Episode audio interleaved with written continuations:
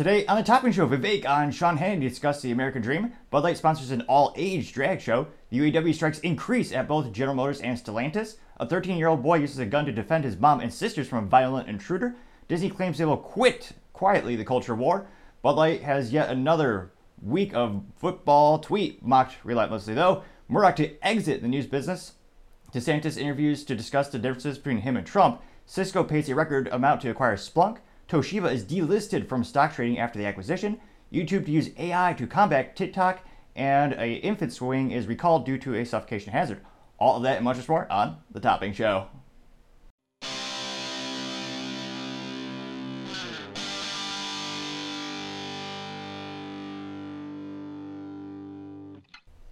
Thank you everyone for taking the time to tune in today. Today's episode of Topping Show is sponsored by Topping Technologies. Topping Technologies is an IT value added reseller and services company with a special proficiency in IT security. Heck, I see their founder at least twice a day. Gotta say, he's quite handsome and brilliant. He, he's me, you see, that's the joke. If you're an IT leader or a business owner, you can reach the team at sales at toppingtechnologies.com. Also, for the month of September, we are giving away a free flamethrower with every September purchase. Go to toppingtechnologies.com to see additional details. And yes, you can mount it to an AR 15, as all accessories that are awesome truly can be. Additionally, trying to get to 4,000 subscribers by the end of September, so if you click that button, the team and I would greatly, greatly appreciate it.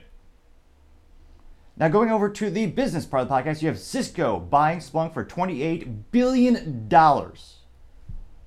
Wow, this is quite literally Cisco's largest acquisition to date. Now, Splunk is a very popular software for monitoring, searching, analyzing, and visualizing machine generated data in real time. Historically, it's really thrived in the Fortune 100, Fortune 500. I'm trying to think of a rudimentary way to describe the technology. It's a great data aggregator. It helps you under helps you make sense of all the data points you get from a large enterprise business. Now, it's interesting that they're buying them all of a sudden, and there's a lot of jokes, people saying, "Oh, is this are they trying to purchase Splunk, or is this just the renewal?" The joke being Splunk is extremely expensive, though it certainly does has a place in the enterprise. Now, a lot of people, including myself, who work in technology, a lot of us are wondering, will they ever get an ROI on this? Because again, that's $28 billion for a struggling company. The company, I believe, makes about $2 billion a year in revenue, not profit. It's about their revenue. And even just a quick search on the internet, you look up Splunk yearly revenue, just to double check. Their stock is about $150. Um, Splunk revenue, macrotrends.com. yeah. So in 2023, well, again, thus far, looks like the revenue is on track to hit 3.65 billion. Last year, the revenue was 2.67 billion dollars. That, that's revenue, not profit. So Cisco paid 28 billion dollars for them so it would take about 10 years, just about, maybe nine years, just to get the revenue. That's, again, there's a big delta between revenue and profit. Now, another issue with Splunk is they saturate the market pretty well. Every large company, think of the Walmarts, the Walt Disneys of the world, those large, large companies that they're the ones who benefit the most from the technology, they already have it the market is pretty saturated. So they're, they're attempting to go mid market, which is a term for, let's say, businesses between 500 employees to about maybe 5,000 employees. Well, they're a little bit more price conscious than the you know Fortune 100s, and there are a lot of competitive tools in that space that do similar things to Splunk. Splunk also has an issue where the more data you feed it, so you pay for you know the product, but the more you data you put in it, the more it costs. So it's kind of a negative incentive to properly utilize it. You also need many employees to use it. My company, my IT company, Topping Technologies, worked with a couple of retailers who, unfortunately, they are no longer in business. But when they utilized that technology, they didn't just have one person where that was their whole job. They had a group of employees where that was the only thing they did was manage the Splunk technology. It's a great tool, but very resource intense. So that's another issue as they're trying to expand into mid market and maybe in some SMB, SMB being small medium business. So there are a lot of issues that Splunk has been going through. Of course, like many companies, they also had a lot of talent leaving the company and people aren't hitting their quotas. So there are a lot of issues with it. Now, Cisco CEO Chuck Robbins said, quote, that the deal would help drive the next generation of AI-enabled security, unquote. Which is a very good buzzword. AI will get the shareholders signed off on damn near anything these days. And don't get me wrong, I'm sure there are some long-term capabilities with the technology that they'll incorporate into it. And Cisco is trying to pivot more into a software company because everyone loves software more than hardware. You look at just how software traded companies are traded on the New York Stock Exchange, they're traded at a greater ratio and they're treated in a better light than a hardware company. Now, hardware, when it comes to Cisco, they don't have a monopoly per se, but they have a vast majority share of the market. I would argue partially because they basically, for all intents and purposes, invented the school for networking and certifications. So when it comes to networking, think of switches as well as wireless access points, the TrueWAP. Now, Cisco has that market for years. And the downside is that's a lot of hardware. They want to pivot to be more software. So this will help them with that initiative, but at what cost? This is their largest acquisition. Granted, this will be undoubtedly more popular than when they bought the flip cameras, which, hilariously enough, this might age me quite a bit. There was a time where it was a really cool, trendy gadget, probably about about the size of a deck of cards, and it had a little USB uh, adapter. It would flip out and you would connect it to your computer and I believe it's called the Flip Flip camera. Of course, they bought it and subsequently never made a profit off of it. A lot of quirky technologies like that back in the was it the 90s, the 2000s. But it'll be interesting. They did pay, I believe, it looks like about 31% premium on on Splunk's, Splunk's stock. So it'll be interesting to see if they make a prop profit. Of course, there's a certain value in addition to the revenue. There's the intellectual property that Splunk has there's a lot of special ingredients that make go into their technology. And it'll be interesting to see how this helps perhaps Cisco on their transition as they try to truly be a software first company, not just to just make shareholders happy, but become long term more profitable as well. So it'll be interesting to see, but needless to say, interestingly enough, when I did a little poll on LinkedIn a couple hours ago, of the 65 people who voted, when I asked the people, you know, what do you think? Will they break, will they get an ROI in terms of return on their investment? The options being one year, three year, never, then other, just like in comment. And of the, what was it, I believe 60 people voted thus far, over 51% have said they'll never make a profit on it. So it'll be interesting to see, but time, as I always say, shall tell. Other interesting business news you have Toshiba delisted from the Tokyo Stock Exchange after their purchase. Now, it looks like it is set to be delisted officially after the consortium put in a 2 trillion yen tender offer for the electronics company. Now, it's one of those issues where Toshiba, they have a long history of being one of the largest manufacturers on the planet in terms of electronic components and electronics in general. Fun little fact if you try to repair an old Nintendo NES, the original NES console, if you open it up, you actually, when I did it, I saw the Toshiba logo on the circuit board and some of the components that made the Nintendo NES controller. So not just do they make their own technologies, like they have their TVs, they used to have laptops, but they also make components for other manufacturers, being an OEM or original equipment manufacturer. And they have a huge portfolio. Now, it looks like the switch to Toshiba's new parent company, the largest, largest shareholder called TBJH Inc., which, yes, marketing maybe D plus. That's not a very inspiring name for a company. Not as cool as something like Topping Technologies or some might argue no one tops their service. But that's just me. Now, they say that it would take place on the 27th of September, so just right around the corner. And they do technically, they still need the shareholders' approval. And the meeting, that meeting is set in November, according to Toshiba. When asked for the comment from the CEO, Mr. Taro Shimada said, quote, Toshiba Group will now have a major step forward, a new future with a new shareholder, unquote. So it'd be interesting to see if they start to consolidate some of those activities and some of those technologies, maybe focus on things that are a little bit more profitable. That'll be interesting to see. And they've certainly had their business blunders, don't get me wrong. And at least from the consumer's perspective and the company still being a separate operating unit, maybe it'll be treated as an independent subsidiary. Perhaps just on nostalgia alone, as well as the quality of some products, I do hope they continue to exist and make good products for the folks who like to purchase them. Other interesting business use, you have YouTube going to start using AI to combat the TikTok. The ever growing Chinese dragon is upon us. It looks like damn near every American has downloaded that Chinese spyware app and it is just growing exponentially. not just in capabilities, but in adoption rates. They now in they now even have a fascinating store in there too. So not only can you have your eyeballs glued to the app, but you also purchase things on there, and they have an affiliate link.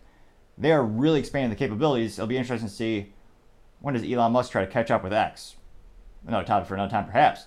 Now, it looks like YouTube, they're planning to launch several AI tools, including one that allows creators to add AI generated videos or photos in the background of short form content.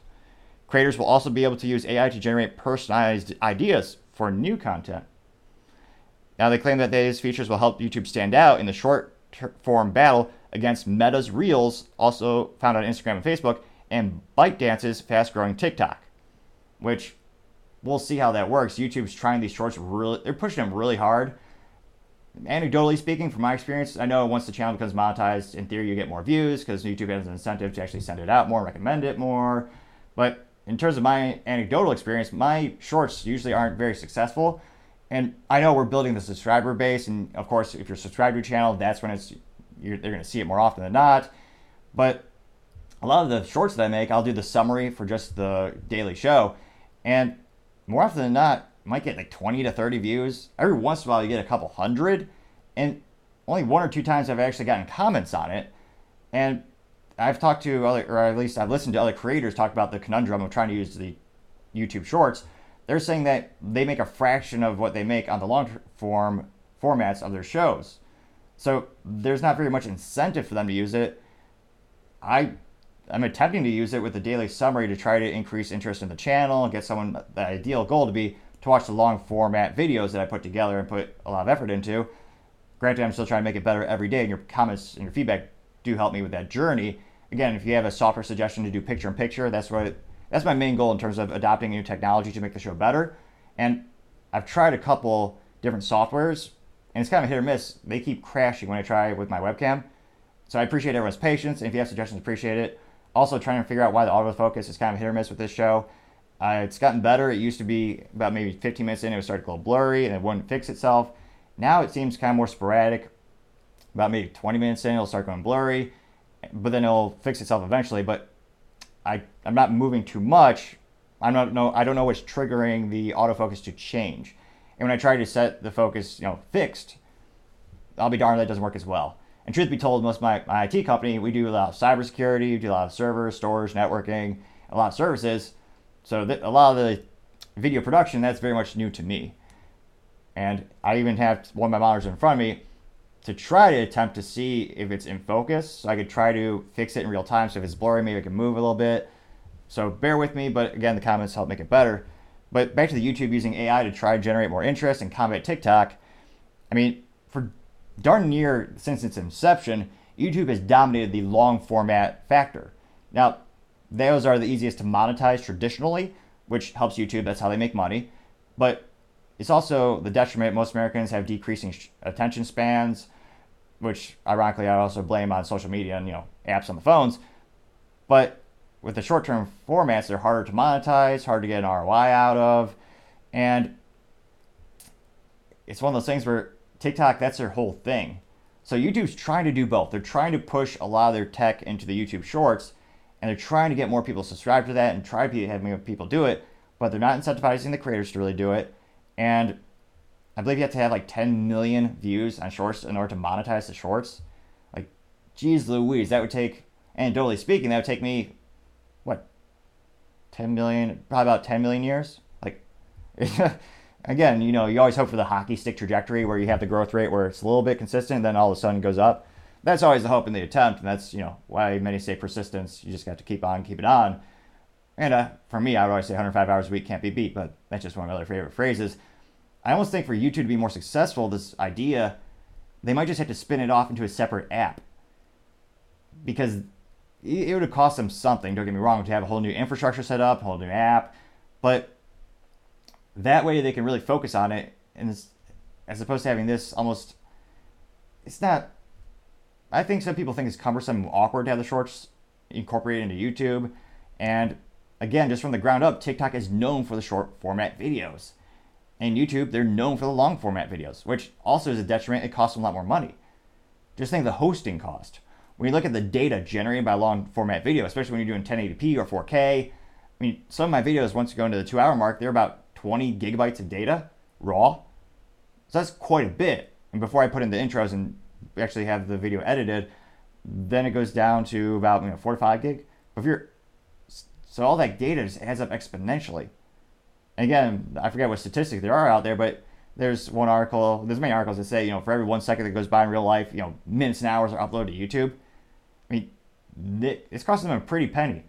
The upside of shorts is, quite rudimentary speaking, it's just in the name, they're short. It costs them a fraction of the price to store a 30 second clip as opposed to a two hour video. That's a huge delta resource consumption. Also, they're networking. There's a lot less data being pushed to the network. So, there are many reasons why it is much more difficult to launch a long format video hosting site. But I don't know if these little, they kind of feel like gimmicks. It sounds like some of these tools might help the creators.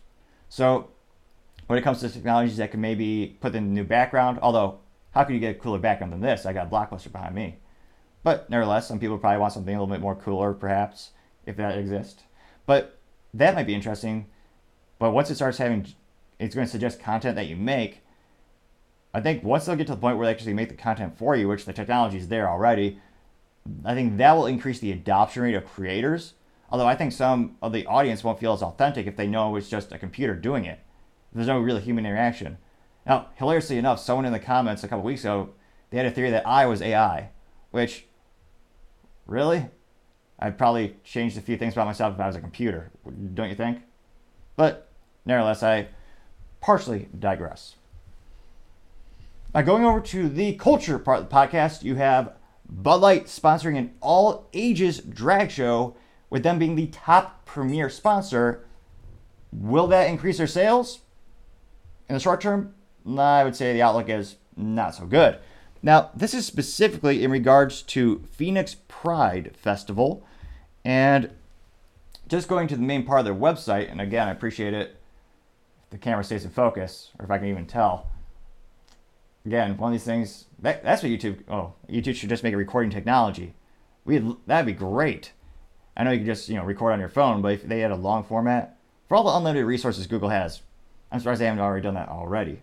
Nevertheless, we shall press on as I attempt to see if it is actually in focus or not. Alright. I appreciate everyone's patience. I, it looks like it might be. Needless to say, I probably need to get some larger monitors on the wall in front of me so I can tell without being so awkward and cumbersome. Though perhaps not as awkward as my conversation in real life or on the show, as I appreciate the feedback and try to pontificate and articulate a little bit more, a little bit better each time.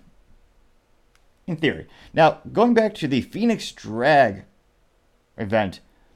Now they looks like their nonprofit is phoenixpride.org. All right, they got .org. The men the main menu is plastered with I dare not guess the pronouns because I, I can't tell. Oh no, I can't. Some of these are pretty distinct. So yeah, they, yeah, never mind. Yeah, you can tell. Now it looks like in terms of what they're allowing at the event, go to the ticket information because some people are saying, well, is it, is it eight? Some people consider 18 to be a kid. Well, is it really?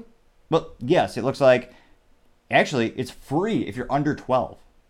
So an event with copious amounts of alcohol, presumably, well, I was going to say sponsored by an alcoholic company. Well, the company's not alcoholic.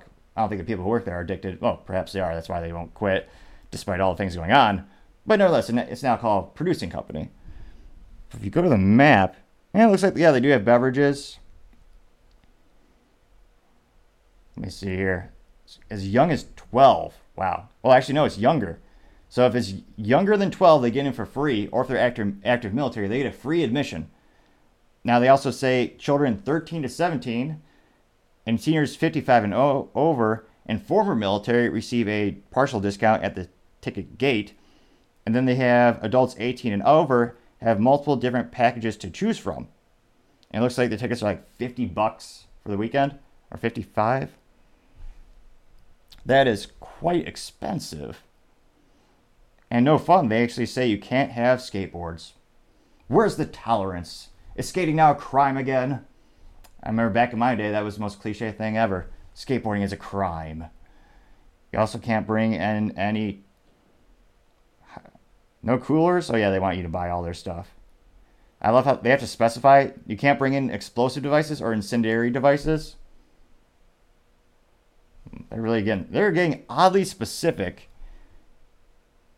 Oh, actually, I'm shocked. They're saying no drugs? No way. So, another contingency of entering the facility, it says permitted items include any drugs other than prescription or consumer products in their original containers.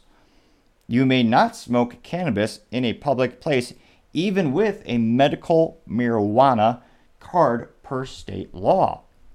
Interesting. I would not, if I were to guess, I would not have called, I would have lost that bet. I, I'm not going to lie right there. Now, in terms of the sponsorships and why people are saying Bud Light is sponsoring it, it is quite literally presented by Bud Light. And everyone else is a smaller sponsor. You see this very prevalently. Well, I notice anecdotally, I notice it especially in tech events when my company is looking to do a specific level of sponsorship. In tech, it's very common to have the cliche precious metals comparison where you have platinum sponsor, gold sponsor, silver sponsor, and then maybe bronze. And the more precious the metal, the more expensive it is, the more your logo is seen. It's usually the biggest on the signage. You get to do a couple extra speeches. So there's a lot of benefits to sponsoring these events, and many businesses find advertising in that capacity a very profitable venture. Now, in this case, it's a little bit more controversial than usual. Bud Light, in terms of the historical marketing and advertising campaigns, they've sponsored pride parades for I think three decades. It, that's a long cornerstone of the company's business model, and presumably has increased their sales exponentially.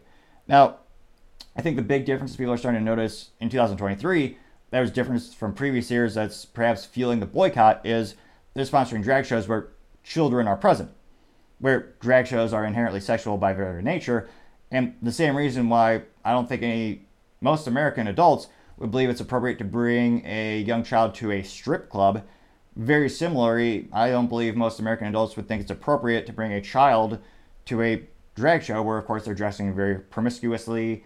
In, in some cases, they were quite literally demonstrating sexual acts. And yet, the mainstream media didn't say a peep, other than this is great and good, you should accept it. Which, again, if you're an adult, do whatever the hell you want. But when you have kids, I think a lot of people are concerned. What? what why? It's, it's quite unusual. Now, Bud Light looks like they're the presented by Bud Light. You also have the diamond level, Circle K, for your gas station needs. Platinum level, that's kind of pathetic. They don't have a platinum sponsor. It's about a month from the event. They don't have a sponsor. That's for platinum level. That's telling me that's prohibitively expensive, or there's very little interest in this event. I mean, for most events where you have a high volume of people coming, it's not too hard to find sponsors. Even with advertising dollars being down these days on average, it's kind of pathetic they don't have a platinum sponsor. And it's even more pathetic when you see they have gold sponsors. So there are many people who are, who are paying to be sponsors, but they don't want to pay for the platinum level. Now, the gold level sponsors include aero, aeroponic cannabis. What? So the event is banning cannabis, but you have a cannabis company sponsoring it? How on earth does that make any sense? Ridiculous. Also sponsored by the Arizona Lottery, because gambling is okay as long as the state does it, remember? With the government. What the hell is it? The, it's sponsored by the Phoenix City Fax Track. No, no idea what that is. Marigold is a gold level sponsor. That is, I'm not going to lie, that's, if it wasn't for the content of the event, Marigold being a gold sponsor, I think would be a marketing brilliance I mean, that, that just makes sense. And for these companies, it might make sense depending on what they do. It might be a profitable thing for these businesses. You have someone called Progressive Leasing, which, I mean, half the half the advertising here uses the word progressive, so that would seem to be an appropriate sponsorship to have.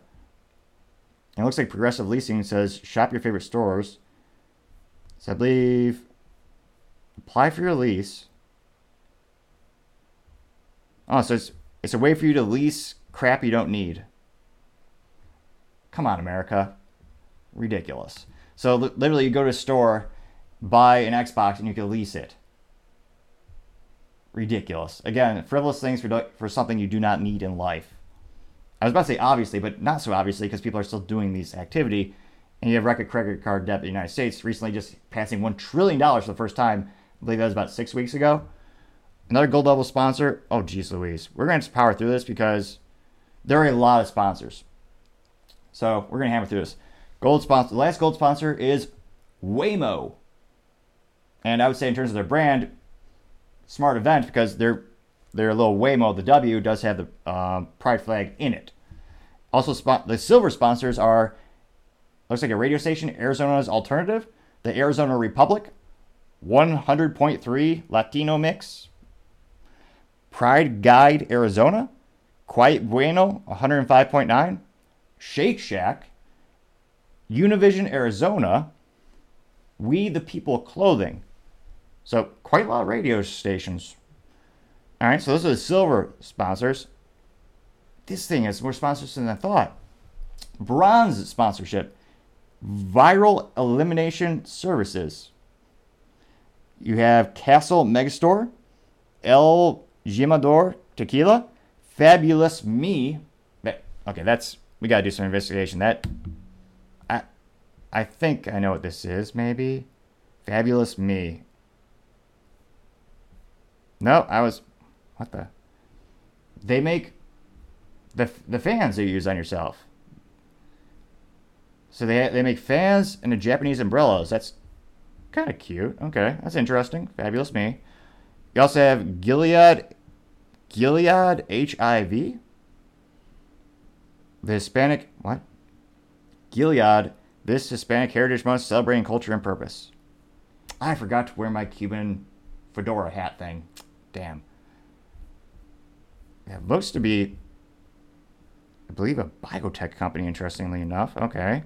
Uh, Jack Daniels, which that's not a surprise. Jack Daniels, I believe, last October in 2022 they actually sponsored a drag uh, reality show. So I'm not surprised they're a bronze sponsor. You have OGs being another bronze sponsor, Pride Group being a, another bronze level sponsor, SAAF with no logo, it's just letters, uninspiring, ViiV Healthcare. Now there's more sponsors. All right.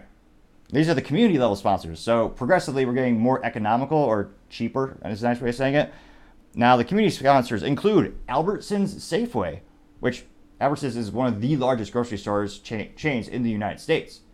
Now, you also have Aunt Rita's Foundation, connecting, which is a looks like uh, looks like it's an HIV foundation. You have BMO, which is one of the largest banks in the world. Community Bridges, CVS Specialty, Discover, Edward Jones Investing, Fascinations, Greater Equality, no, sorry, Greater Phoenix Equality, Chamber of Commerce, Intel, Just Works. They get an F for marketing because there's no there's no logo and the font is just regular font. So needless to say, Just Works logo does not works because it doesn't exist. That's a moderate pun of the day. Leslie's We Know Pools, M Fused, Phoenix Racing and NASCAR with NASCAR with the Pride logo, which I again I, have never I think I've seen one NASCAR race. I do know they turn to the left quite proficiently. I don't know if that's their core audience, but again, maybe they're trying to expand. One community, something with an M logo, a basketball logo, rocket companies, sneakers, rolled and ready, Southwest Center, Spectrum Medical, SRP, Coca Cola, know, Swire Coca Cola USA, Walmart, and WebPT. And then, geez Louise, are there more? Oh, that's for the Pride Parade. Okay, so that was a, that. That's the spe- the one we just we did cover the right sponsors. That is for this specific event. The other one, as this is a website for multiple events, the other one appears to be the Pride Parade, which in that case the premium sponsors Amazon, with the platinum being Bud Light as well as Corona, which potato, potato. So interestingly enough, that's a lot of logos, which presumably there's a lot of money to be made, is what I'm told. And it's what some of the demographic changes suggest. Now, in terms of Bud Light making a profit this year, that's debatable to say the least. Again, they've lost about 30% of their sales week over week. Granted, that still means the glass. I was going to say the glass is half full, but it's half full of Bud Lights. Is that really worth? Yeah, yeah, one of those things. Is it really a good thing for that to be half full? Presumably, it'd be better, you know, spilled on the floor. Although it might, because of the erosion and toxicity of it, it might eat through your linoleum flooring, or whatever flooring you prefer. It might eat through it. So I don't recommend putting on the floor, nevertheless. But again, I don't know if this is. It's presumably this was probably sponsored a couple months ago. There's some events that you plan years in advance, but because I think the I think they're leaning into the new demographic. If you look at the demographics in the United States, every generation on average, and it's held true for the past, I believe, five generations, the percentage that identify as LGBT about double every single generation. So, I, um, in terms of Bud Light being a long term, I don't know if they did this intentionally because again they they had to fire 400 people marketing, I believe. They had Alyssa Heinerscheid. She's on a paid. They're they're calling it a leave of absence because they're scared that she'll sue them. In terms of the long term viability of Bud Light, if that trend keeps going, do you think they'll make a profit with that? If all things equal, if the trends stay exactly on the same track, maybe, but at the same time, I don't know. And I know there's a lot of people who are politically left and people in the LGBT community who are boycotting Bud Light specifically because the business did not, quote unquote, stick with Dylan Mulvaney. So the boycott's being held by many people, not just people in the middle or on the right, but there are people on the left who are equally boycotting the business as well. And perhaps this is their idea to try to win back some of the audience who are alienated on the left from not sticking with Dylan Mulvaney. So let me know. It's quite concerning. Obviously, there's alcohol and drag shows in front of children. So well, I shouldn't say obviously, because if it was obvious, it wouldn't be happening.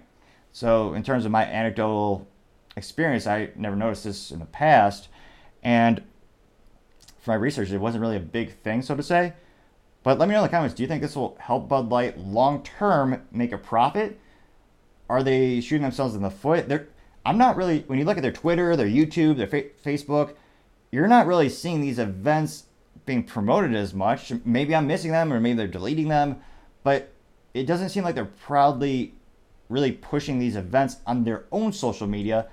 But then again, their logo is the first thing for this event it will be it, they're the biggest sponsor. They're spending a lot of money to do this event, and presumably when you're at the event, the logo will be everywhere. But why aren't they putting this on their social media? It seems like they're trying to be very political, and I don't mean that in a good way. I mean like the politicians, where you can never get a really or straight answer out of them, left and right. It's it seems like Bud Light they're trying to play both game, trying to win both angles, so to say. They're doing the cliche patriotic commercials, which people, politically speaking, more on the right identify with. And then they're doing these events, which on average people on the left more identify with. So they're doing both of these marketing campaigns at once, and then they're trying to buy your love back with a free beer promo, which perhaps is the best example of how you can be a winner and a loser at the same time. If you were to win one of those Bud Light sweepstakes, which is the only way they've actually been able to tweet without having a overwhelming majority of the comments being pejorative and negative. Because presumably people have to use bots or something because most responses are all just people retweeting the free sweepstakes thingamajig so they could win, and I use that in quotation marks, some Bud Light beer, which, again, perhaps you can use it as a, as a doorstop or ballast. Like if you do a little trip on a hot air balloon, it could be ballast. It's certainly a heavy object. Um, sure there's a I'm sure there's more than two things you can do with Bud Light these days. those seem to be the top two that I can think of at the moment. Let me know in the comments what would you do if you won a case of Bud Light, and then do you think this marketing campaign will increase sales of that growing demographic? And do you think it's appropriate to have alcoholic alcohol and drag shows in front of children who are getting in for free? So let me know in the comments. I short term, I think this if this gets more media attention, which oddly enough, again, Bud Light's not pushing on their social media, I think it will hurt them in the short term. And I'm definitely concerned about the you know the children being there, I wonder if it will be good for them long term. Let me know in the comments. I mean, again, their sales are down every week consistently by about 30%. But apparently, apparently, again, this is the sales figures talking. 70% of the people don't care. Or maybe they're getting it for free because they also have those little rebates where it's actually cheaper to buy Bud Light than to buy water, which some might debate is just as appealing as Flint, Michigan lead water, but another topic for another time, perhaps. Other interesting cultural news you have a 13 year old boy using a gun to defend his mother and sisters from a violent home intruder who was high on methamphetamines. Yet, reason number 1 billion, no, 1 trillion 900, 158, no, 158 trillion 958 billion 473 million 853,423 reason you should have a gun in the household.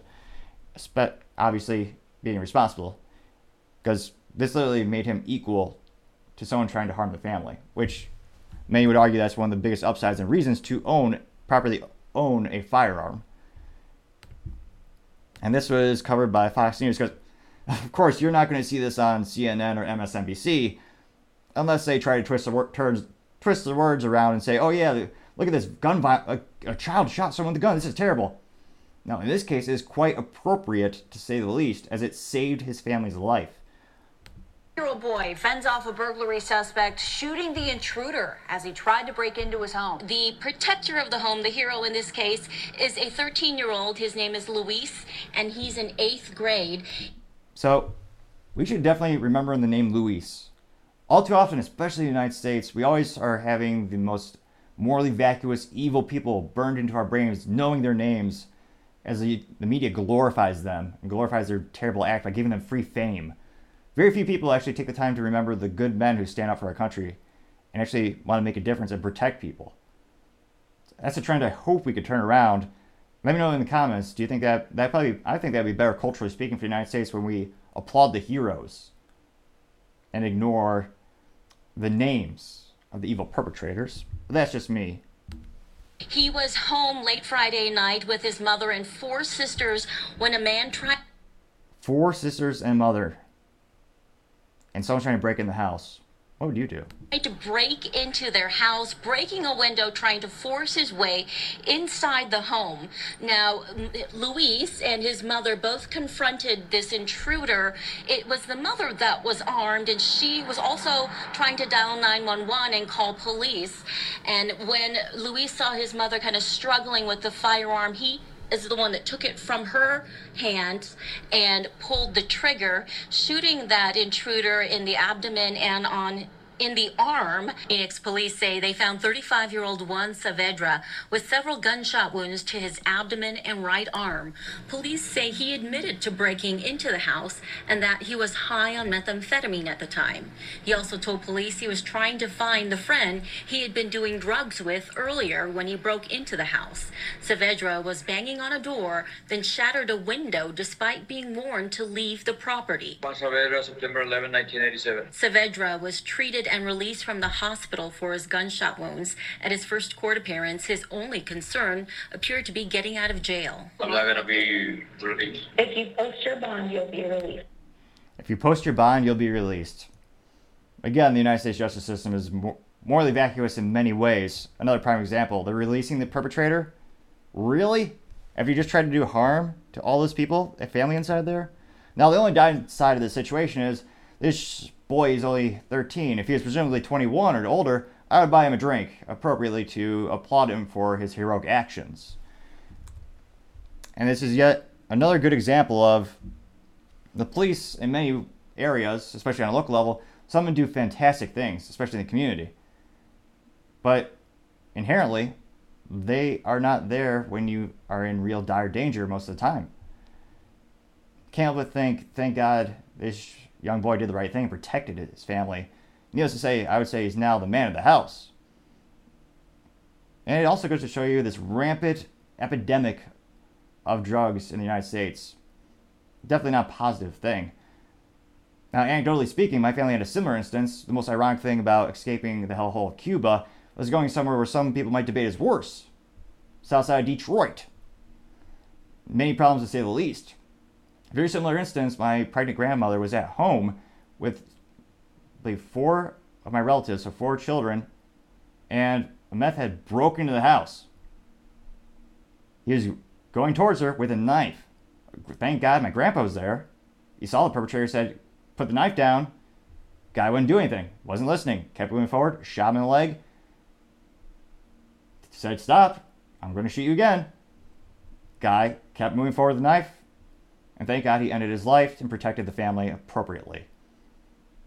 One of those instances where very, very few outlets will ever tell you about the upsides of gun ownership, or the upsides of using them as intended to protect yourself and your family. And hopefully, throughout the years, we see more people like Luis who do the right thing when it matters the most and when true character is tested. Let me know in the comments should we do more stories like this? Do you like to hear real life examples of people using the firearms to defend themselves and highlight the importance of why you should be properly trained, why you should own one? Let me know in the comments. We can make the show better together. Other interesting cultural news you have Disney claiming they will quietly quit the culture war. Okay. Now, this is after they've lost about $2 billion on entertainment between movies and little TV shows, or I guess more appropriately said these days, Disney Plus shows. $2 billion lost about. One would think they would hire better writers. But no, of course not. They're, they just leaned into it more and more, not only injecting morally vacuous content into it, things that, of course, are also not appropriate for children, but they also increased the cost ridiculously for all those Marvel films, which again will be appropriately displaced by AI, I believe, since every Marvel film and pretty much every Disney film, nothing more than rudimentary copy paste or a fun exercise at home with a little home scanner. It's a copy of a copy of a copy of a copy. And every time you actually take a, um, again, I apologize about the focus. There we go. Every time you do a copy of a copy, you actually degrade the image. A perfect metaphor for the Disney Corporation these days. As every remake flops ridiculously, they actually take the original film, remove the morals and values, toss them away, and insert insufferability. It's almost a specialty, some might say, with the new Snow White film that's going to debut having no seven dwarfs. There's going to be seven seven different people, but they're stealing the jobs from the dwarf community in that regard. Going to have no prince apparently, and I believe this is a wicked step queen around the movie. She's actually more attractive than the princess, so that plot point is out, out as well. She's not jealous anymore, and the actress hates the original art. She hates the original film. Rachel Zegler does perhaps. Let me know in the comments. Should we do an insufferable person of the year? So very similar to this business blunder section we have at the end of the show. Perhaps we could nominate folks for insufferable person of the year and send them a trophy in the mail. Perhaps it's not a terrible idea. Perhaps let me know in the comments if you would appreciate that idea. But getting back to Disney, and this is thanks to a content article over at Bounding Into Comics, and looks like they had a couple experiences taking quotes with Bob Iger, who's the current CEO, and he claims his quote key goal is to quiet the noise because culture wars are not healthy for Disney's businesses. Unquote. It took a interesting. So, so maybe oh then they'll most certainly stop. I mean, Iger also repl- asked, when asked for comment. Additionally, Bob Iger said, "quote Well, so far what we've pa- said publicly is that we are concerned that he has decided to reinstate against the company for a position that the company took on pending legislation to the state. And frankly, the company was within its right. And even though I'm not sure it handled very well, it is within the right to speak up on an issue constitutionally protected right of free speech and to retaliate against the company in a way that would be harmful to the business was not something that we could sit back and tolerate. And so we have filed a lawsuit to protect our First Amendment there and protect our business, frankly, unquote. And this was when he was in comment of why the ruddy hell did you get involved in Florida politics when they were basically sitting on easy street. Very little to no regulation. They have very nice tax benefits. It was a huge part of the Florida economy. And then they decided to take a stand and decide we want kids to be taught we, we want kids to learn about sexual themes when they're in their you know in their early teens or preteens actually when people pejoratively referred to Ron DeSantis's legislation as don't say gay. When in the beginning, I believe it was kindergarten through, I believe, sixth grade, they couldn't bring up any sexual topics. which I can't help but think there's something wrong with the teacher if that infuriates them. Like some of these teachers, it's their hobby to, many would say indoctrinate. One or two people might say educate. I would say indoctrinate kids into sexual ideologies. If that really upsets a teacher, do you think they're really concerning about the child's development in mathematics or science or history? I would argue no, because if you look at you know all the test scores in the United States public school systems, those scores are down year over year, and yet teachers unions say they deserve more money. Another topic for another time, perhaps. So Bob Iger's saying the things like, "Oh yeah, we kind of had to. It was, it was our First Amendment." Well, most businesses are not commenting on those things. You chose to comment and then lean into it with a lawsuit.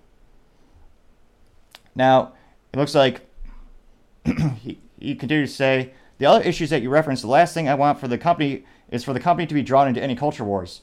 You know, we've operated for almost 100 years as a company making product that we could actually are proud of in terms of the impact to the world. I joke every once in a while since we're the manufacturer of fun. Unquote. They're, man- they're certainly the manufacturer of something. Don't get me wrong. He, he continued to say, quote, I don't really want to engage in the specifics except to say it's not our goal to be involved in the culture war. Unquote.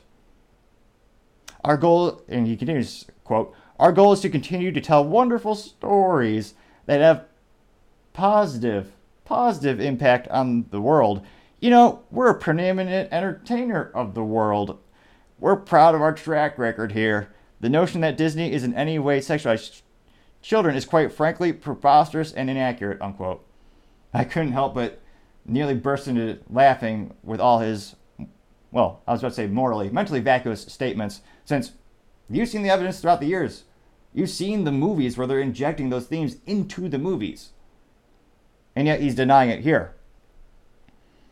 I can't help but think the odds that they'll actually stop, not zero, but perhaps 0.1%. I say this because you've had videos leak from Disney with many of the writers proudly talking about their gay agenda, which Alex Jones, I was going to say, certainly, I do not encourage this to be a drinking game, but Alex Jones was right yet again. They were calling it a conspiracy, but now they're proudly putting it into the films and all that.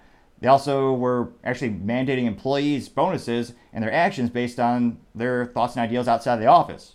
And of course, those thoughts and ideals had to align with Disney the business and those many would call woke ideologies in order to get promotions and actually go anywhere in the company. Now, it didn't happen overnight in terms of hiring the people who believe in that, building out the culture. Sometimes building out a culture takes decades at some of these companies. So to say this is going to stop, I don't believe that for a New York minute. And remember, wind back the clock about a year ago, Bob Iger was a successful CEO of Disney for over a decade.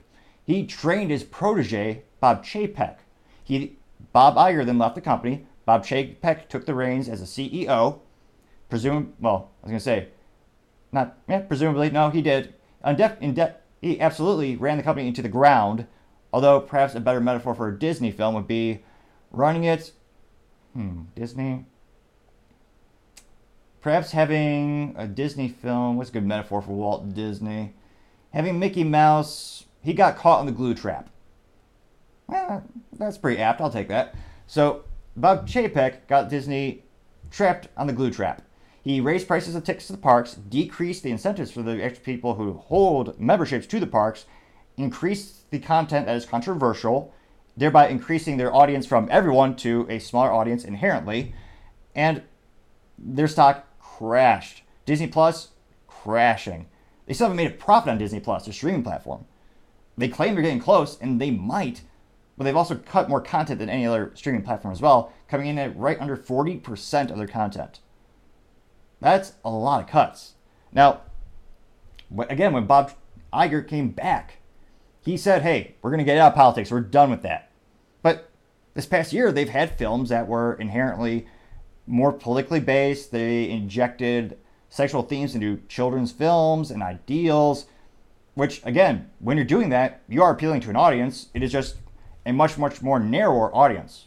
Whereas prior, when I was a kid with Disney, it was thought to be very inclusive. Everyone could be at Disney.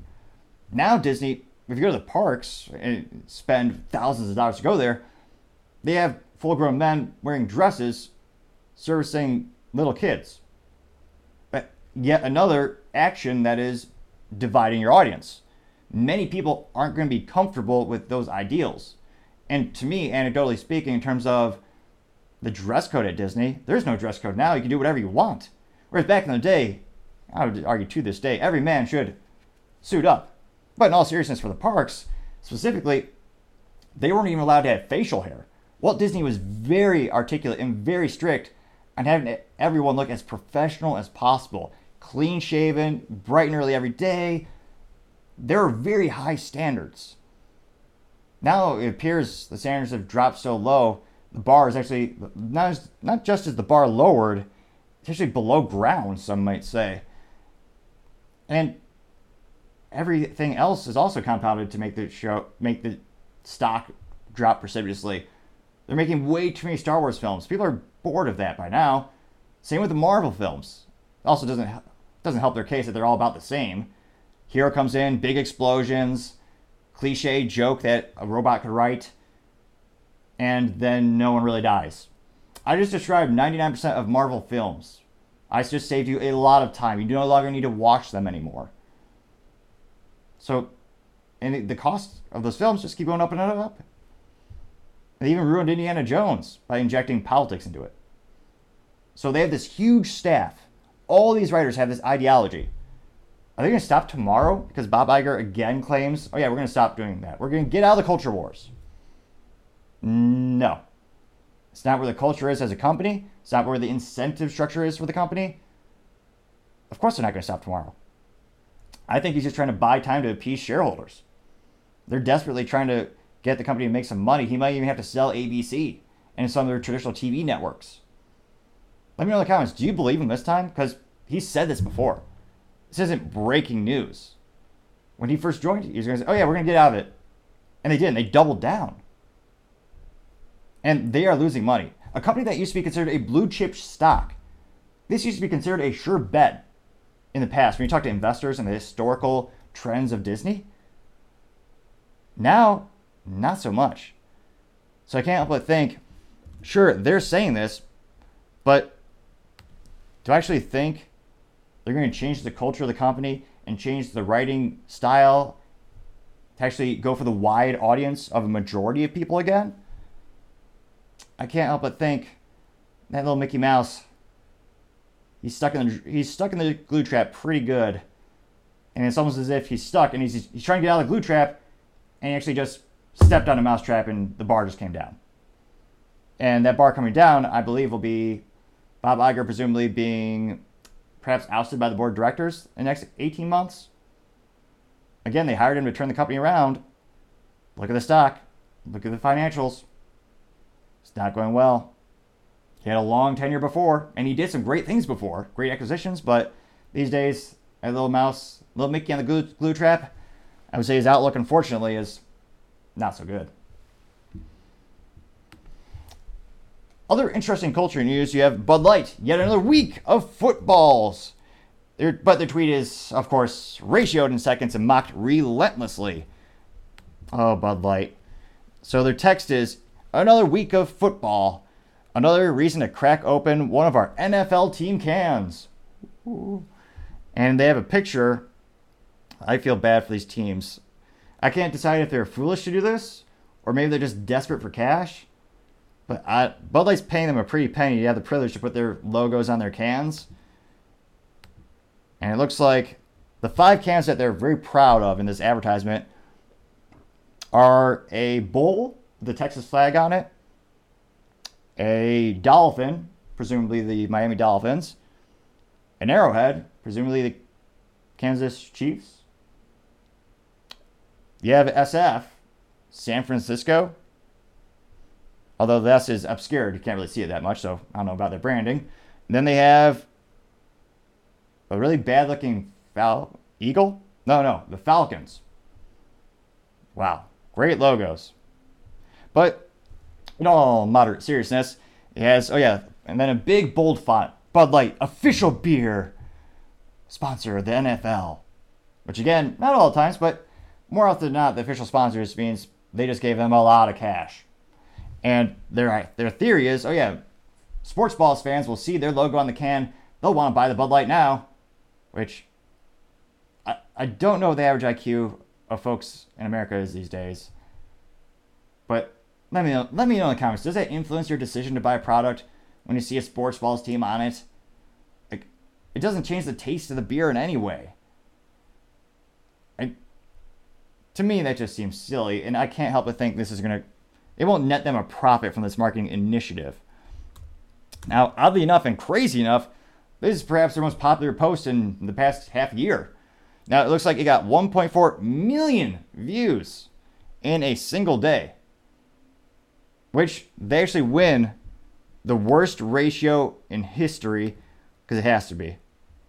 So, 1.4 million people saw that advertisement. Guess how many likes there are? Of 1.4 million people who saw the ad. And Anheuser-Busch InBev, they have thousands of employees. Of the 1.4 million people who saw that, 308 liked it. That is one of the worst ratios I've ever seen. It's almost, well, it's highly improbable. It seems impossible to happen. That's 0.022% of people who saw that liked it. And when we go to the comments, I can't believe this. There, there might be a real comment or two that are positive. I almost don't believe it. We need to investigate. The first positive comment, which again, they're saying, oh yeah, the NFL right around the corner. Yolanda says, ready. She got, of the 4,343 people who saw her, her ready post, one person liked it. Which I also think is, might do a fact check on that. She's ready for a Bud Light. Is anyone truly ready for that negative experience? Does anyone really see that Bud Light and go, yeah, I, I'm ready? Like, I don't really know if anyone really authentically thinks that. Now, go to her profile.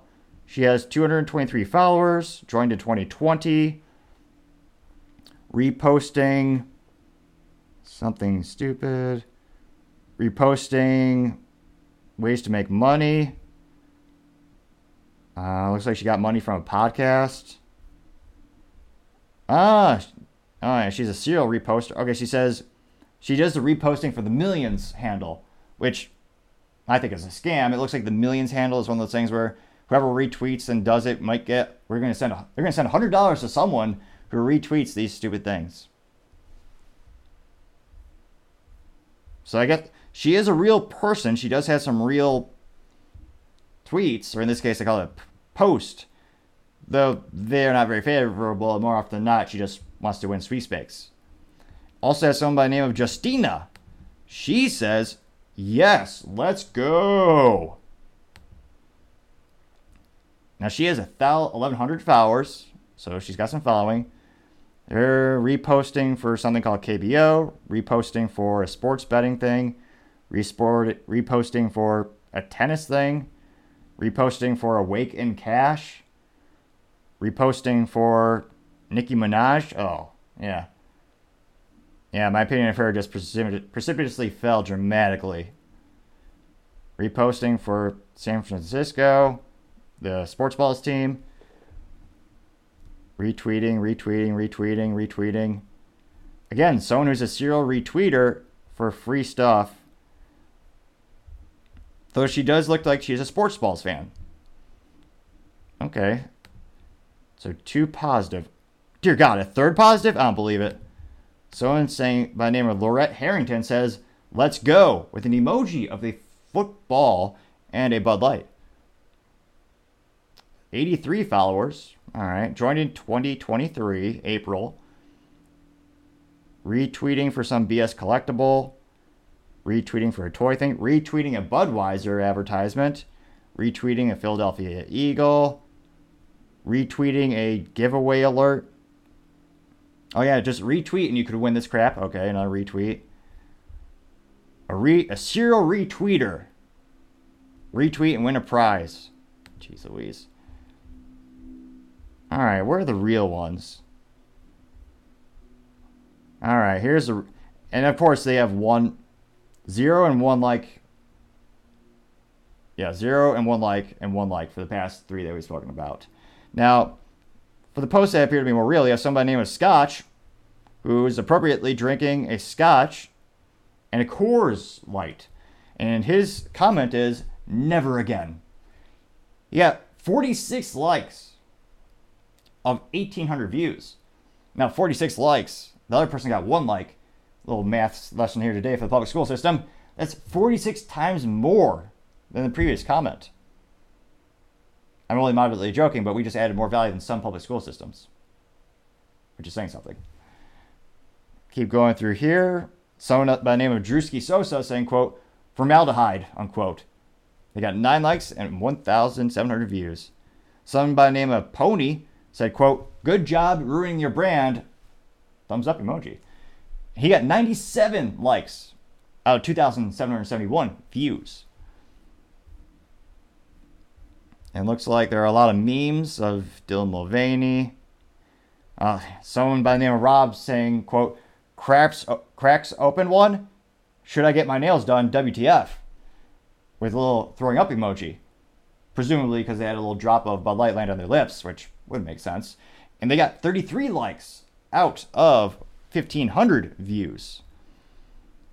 We have someone Oh yeah, Mr. Johnny B. Good says, quote, next month's Phoenix Pride Festival is presented by Bud Light, features the Sisters of Perpetual Indulgence, which is a group infamous for mocking Christianity. The wokesters at hashtag Bud Light are doubling down, hashtag no Bud Light, hashtag go woke, broke, go woke, go broke.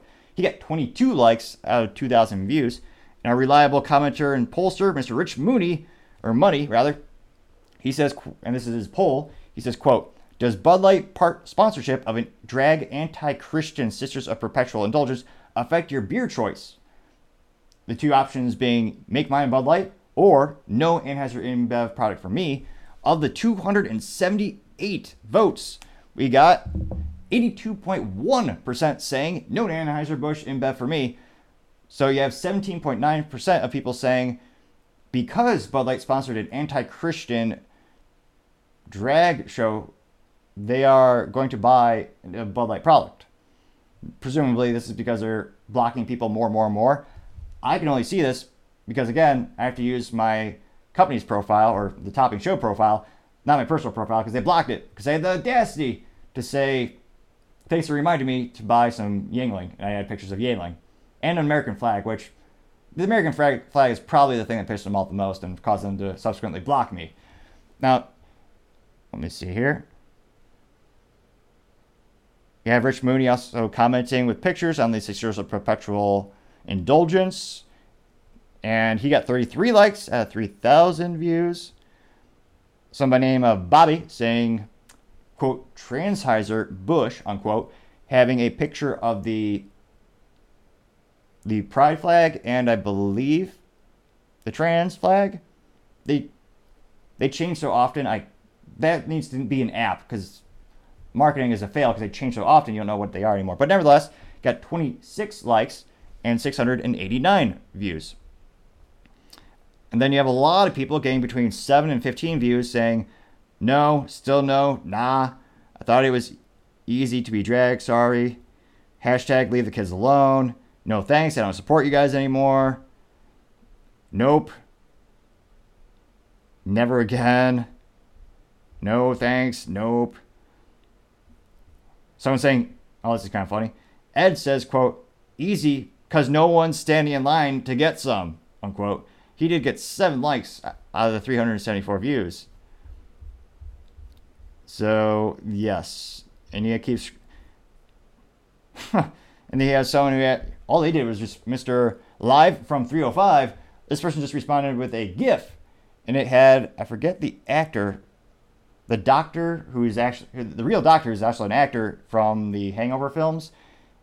He just it's the cliche where it's the classroom and the guy just puts up his hands like he's going to yell and it says "gay," huh?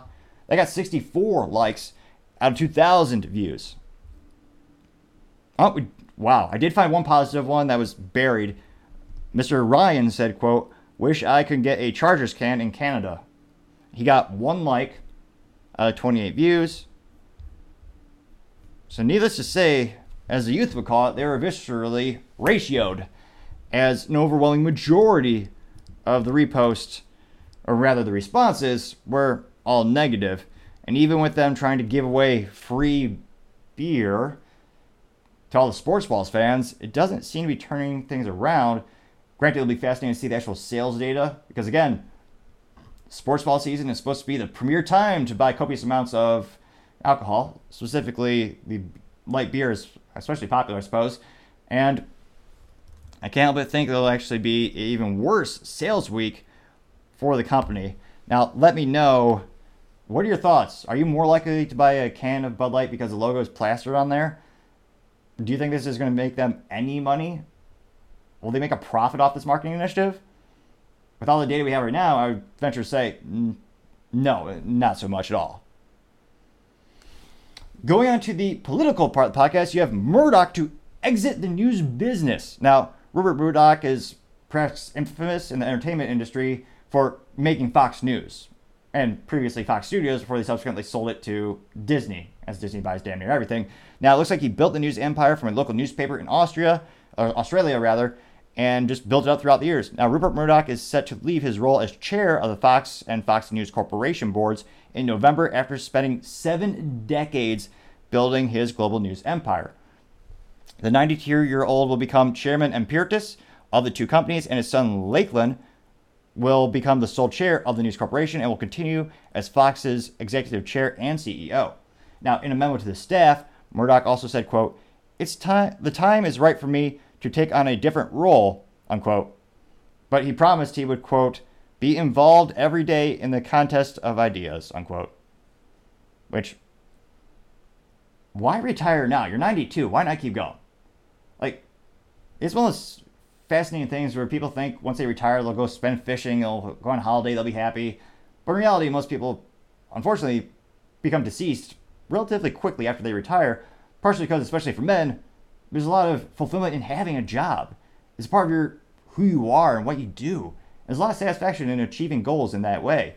Now, again, he's also leaving the company as they precipitously are crumbling into nothing after firing their top talent. Not a proven business idea. Also having to pay the largest settlement in media history with the Dominion voting machines. That coming in right under a, I believe it was around 790 million dollars for that defamation case, which they chose to settle. Not they didn't want to go to court and argue it which I was kind of shocked. They just they chose to settle for a record amount as opposed to trying to attempting to fight it, and more and more their social standards and social messaging are politically on the left, which is alienating more and more of the traditional Fox News base of customers and fans. So it looks like they're kind of circling the drain. Most people I know who previously tuned in, they're going to other news sources, following Tucker Carlson as he was their top personality. And I can't help but think will it really change that much? I'm, it'll be interesting to see how much he inherited from his father in terms of morals, values, maybe business trainings. Will he try to take the company back in the older direction, and not just older in terms of the audience, but older in terms of the methodologies? Maybe will he try to hire Tucker back? It'll be interesting to see, but I can't help but think mm, things are not so well. That that little fox, he's. I was going to say no one knows what a fox sounds like, but the little fox is stuck in a trap and it doesn't know where it's going. It'll be interesting to see what the what will the fox do. And maybe we'll find out. What does the fox say? Another question for another time, perhaps. Other interesting political news you have DeSantis giving an interview to explain the differences between him and Trump. Now, this is another little video posted by, by the DeSantis War Room on the Twitter, or I guess nowadays it's just called the X, which let me know in the comments. Is that a marketing fail for Elon Musk to change the company name to? He's he's had that domain. He's loved that name ever since he started the businesses and his entrepreneurial journey back in the day. And this is his dream child to have all the apps built into one. But do you think he should have just kept it as Twitter? You don't even tweet anymore. You just post, and the bird is is gone. But nevertheless, this is from the DeSantis War Room, and the quote before the video is quote, age aside, what's the biggest difference between you and Donald Trump, unquote. And it looks like to be an interview with ABC News Live.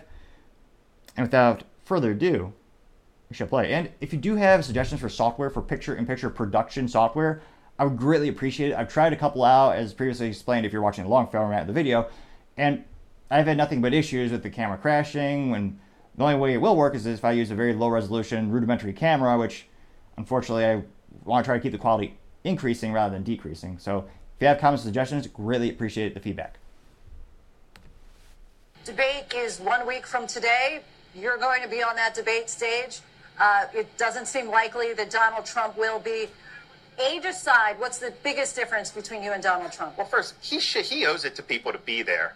Uh, he owes it to people to, to make the case and to defend his record.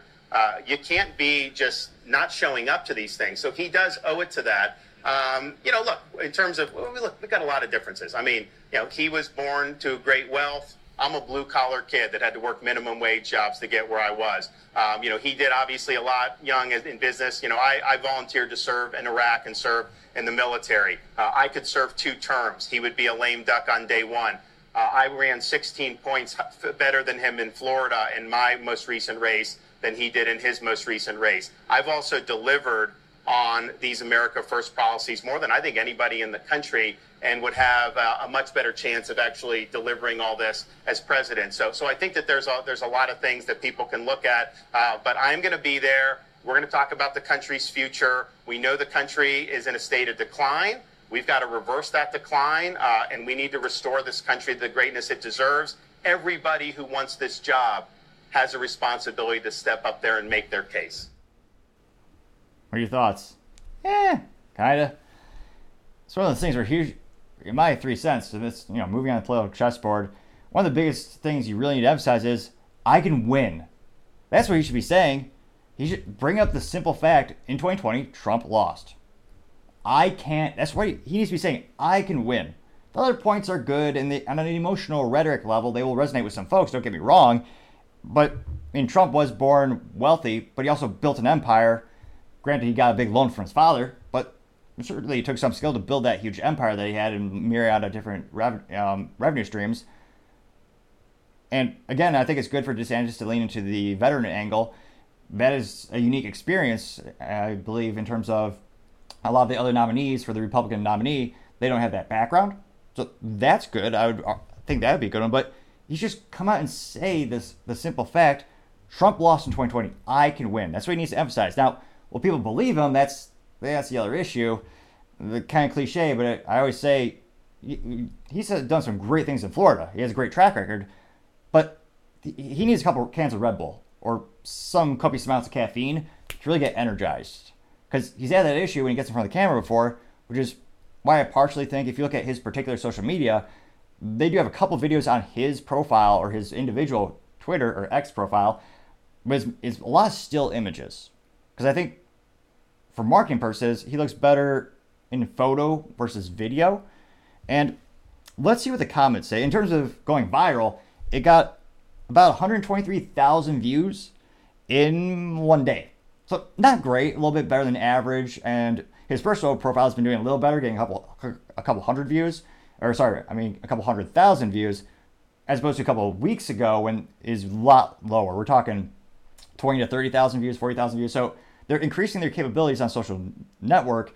Of course, we can always debate how much does that translate into votes. You have some politicians who are roasted on social media 24 7. Ted Cruz comes to mind, but he kept getting reelected. So again, there's different people. Not everyone tunes into social media. There's a, a little bias there. But what are people saying about this particular response? Looks like one of the first top responses is from Digisass, presumably a very sassy person. Now this person says, quote, Trump was President Ron. We know his record and it's better than yours. This person got three likes out of 242 views. You also have someone by the name of Low Carb Studies, which is a good thing to study. This person has an article from The Guardian, which the headline says DeSantis falls in fifth in New Hampshire poll in latest campaign reverse. That person got 11 likes and 308 views. Now, interestingly enough, it looks like someone responded to him, got this equal number of likes, someone by the name of Neptune, which with they, they do have a pretty appropriate campaign, or in this case, profile picture, which is just the planet. makes sense. This person responded to the Guardian article saying propaganda, and he references Ron Polling. I wonder what that's about. But A plus for marketing, you presumably know what they do. Ron Polling says 2024 New Hampshire Republican primary. DeSantis in at 38%, Nikki Haley at 17%, Chris Christie at 14%, Ramaswamy at 10%, Burgum at 7%, Trump at 9%, Scott at 4%, Pence at 1%. And they note that it is a it looks like a poll of 1800 users or 1800 registrations. What do you call people who take a poll? 1850 people who have a lot of time on their hand, and it was taking place between September 8th and September 14th. Margin of error or party affiliation 31% Republican, 29% Democrat, 40%. Is that really 40% independent? And the margin of error was plus or minus 2.26%. So, again, that's again, it's all about the data. And in that specific poll, it sounds like they're polling quite a, a lot of Democrats. Well, for the Republican primary, more often an overwhelming majority of the time, presumably you're having Republicans go vote for that. So I don't know if that's an apples to apples. It doesn't seem like an apples to apples comparison, but we scroll down we see other comments coming in, and uh, let's see, some someone by the name of Willie saying, "quote Biggest difference is Trump's winning and Ron's fifth now." Unquote. And this person got 10 likes and 327 views. Interestingly enough, let's see. Somebody in the name of Judy says, quote, You're right. If he's running for president, we want to hear you debate, unquote. This person got 11 likes and 181 views. So, well, I'd say about mm, maybe 50 50 in the comments. And he does bring a good point. Trump, many are arguing should get on that debate stage. Many people speculate there won't even be a presidential debate for the 2024 election. Either they're guessing if Biden makes it to that time, he's either going to say, "Well, Trump is, you know, he's convicted of all these things. I'm not going to, uh, I'm not going to presumably debate someone who's being has all these allegations against them," or he'll just note that say, "Hey, Trump wasn't at the other debates. He didn't show up. Why should I show up now?" Which again, yeah, there's a little merit to that second, or the latter more than the former. The former, he's still innocent until proven guilty, and he's having his days in courts. But the downside in terms of moves on the political chessboard is not there's really no upside for Trump doing it. I mean, he's winning most of these polls by double digits. Some coming in at a 30% delta between DeSantis and Trump. So there's not a lot of upside for him to go to the debates. Granted, I think we still need some answers from Trump, specifically his specific articulate game plan of what he's going to do different during this election cycle when there are some things that are consistent. I mean, all odds are it's going to be Trump versus Biden again. So again, what will he do differently to win this time? Because last time he didn't. And the thing he constantly brings up is it was rigged. And many will agree that the media was certainly rigged. It actually was a poll after the election where they asked people, hey, if you knew about the Hunter Biden thing, would that change your vote? And I believe 10.8% of people polled said yes, they would change their vote based on that alone. That story was suppressed by all the major social media companies before the election when it was leaked. And the CIA or the FBI, one of the three other acronyms, they had 51 people, 51 experts swear that it was just, just, just different information. Yeah, those 51 people are also known as liars. But again, what is he going to do differently this time?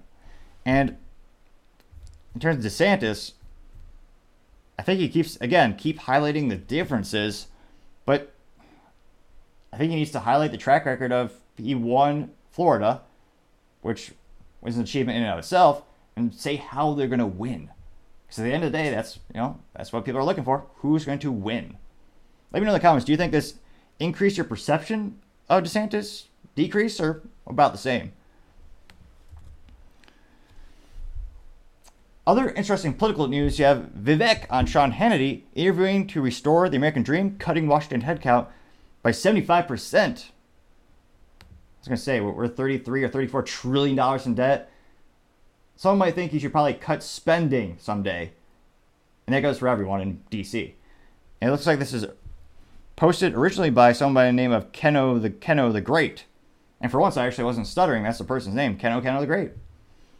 As I attempt to try to fix that issue of my stuttering, as well as my articulation throughout the show. And it looks like he has a little bit of quite a few texts before. So Mr. Keno Keno the Great says, quote, Vivek, Vivek Ramaswamy talks about restoring the American dream, Biden being a puppet of the administrative state, and bringing a 75% headcount reduction in Washington, D.C.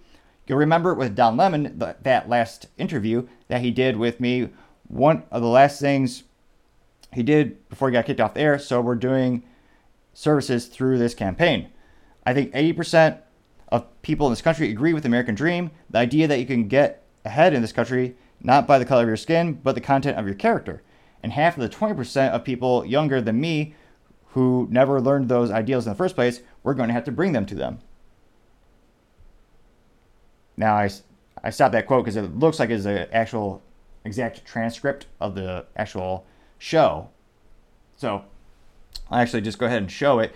And again, I appreciate your patience. And if you have suggestions for software for in real production, putting picture in picture, I appreciate it because again, I've tried a couple, the camera keeps crashing. So I'm trying to find a better solution. Any feedback is greatly appreciated as I play the clip now. Good to see you, sir. Man, how are you? Good to see you. Good to see you. I've noticed as time has gotten on, you've come under more fire. What do you think that is? Well, look, I think that it's politics. Yeah, eh, at the start of this race, I was at 0.0% in the polls. Nobody cared about me in the race. Now we're verging on second and third in most national polls. And you're going to run for U.S. president. If you can't handle the heat, you stay out of the kitchen. So I can handle the heat. And it, my view, Sean, is we talk to all media, left-wing media, right-wing. Ah, he missed out on a perfect joke. He should have had something to the effect of, "Of course I can handle the heat. My family's from India." Like, oh, lost opportunity. Needless to say, his stand-up career is not starting tonight. Media, no-wing media. If I'm not willing to sit across the table from the people who disagree with me, then I'm not willing to sit ready to sit Why across would the you table want to sit next to the jackasses of fake news, CNN or MSDNC? Don't you feel like you're wasting your time? By the way, not many people are watching fake news CNN. You know, the fact of the matter is, there are times when I feel that way, but I'm not running to lead a political party, Sean. Well, you're I'm going to really do an wanting to lead a be- nation. You want to be watched. Well, you know what? I, I think that my view is we have to talk to the people who disagree with us because every time we do it, we show up and we win. You'll remember with Don Lemon, that last interview that he did with me was one of his last ones before he got kicked off the air. So we're doing services through this campaign. So you got Don Lemon fired. That's what the New York Times said. Yeah. You know, I don't think it's very complicated to be a conservative. I think we believe in limited government, lower taxes, more for individual freedom. Amen. You know, look at the things we want. We want secure borders. We want law and order, safety and security. Yes. We want energy independence. We want constitutionalists on the bench. We believe in peace through strength. Um, and, and, and then leave us the hell alone. That's about It's right. not that hard. And you know what, Sean? Here's the real thing in the country. That's not even a Republican versus Democrat idea. Those are basic American ideals. I think 80% of this country agrees on the ideals that you just listed. The American dream, the idea that you get ahead in this country, not on the color of your skin, but on the content of your character. I think 80% of people in this country agree on that. And half the 20 are people younger than me who never learned those ideals in the first place. We're going to bring them along too. And if we do, Sean, I think we can win the 2024 election in a landslide with a multi ethnic, working class coalition. Leave no state left behind, no city left behind. I think that's the opportunity with this failing president from the economy to the poorest border. This is our opportunity. If we have the courage to actually stand up for our own vision, that's how we win. deep and profound. The Republican Party has to be the party of working men and women. Yes. I believe that. It also has to be the party that brings minorities on board. Yes. That have been lied to and, frankly, disappointed regularly by the Democratic Party. They have been failed. Their schools are failing.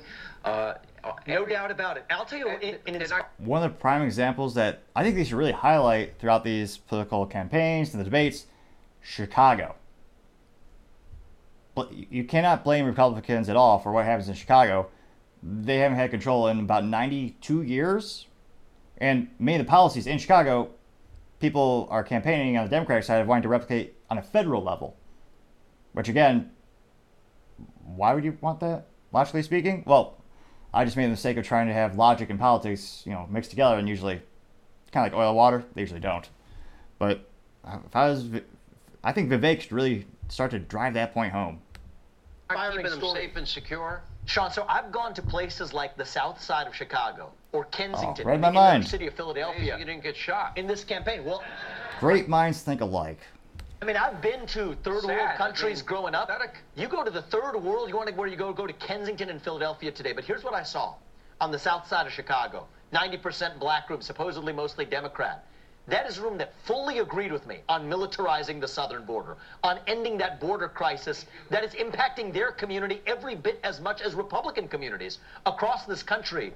And so America first includes all Americans. America That's what I should- say. I agree. Hmm. Americans should not be suffering under Biden's economy, his idiotic energy. That would be a good shirt. Vivek should start making those shirts.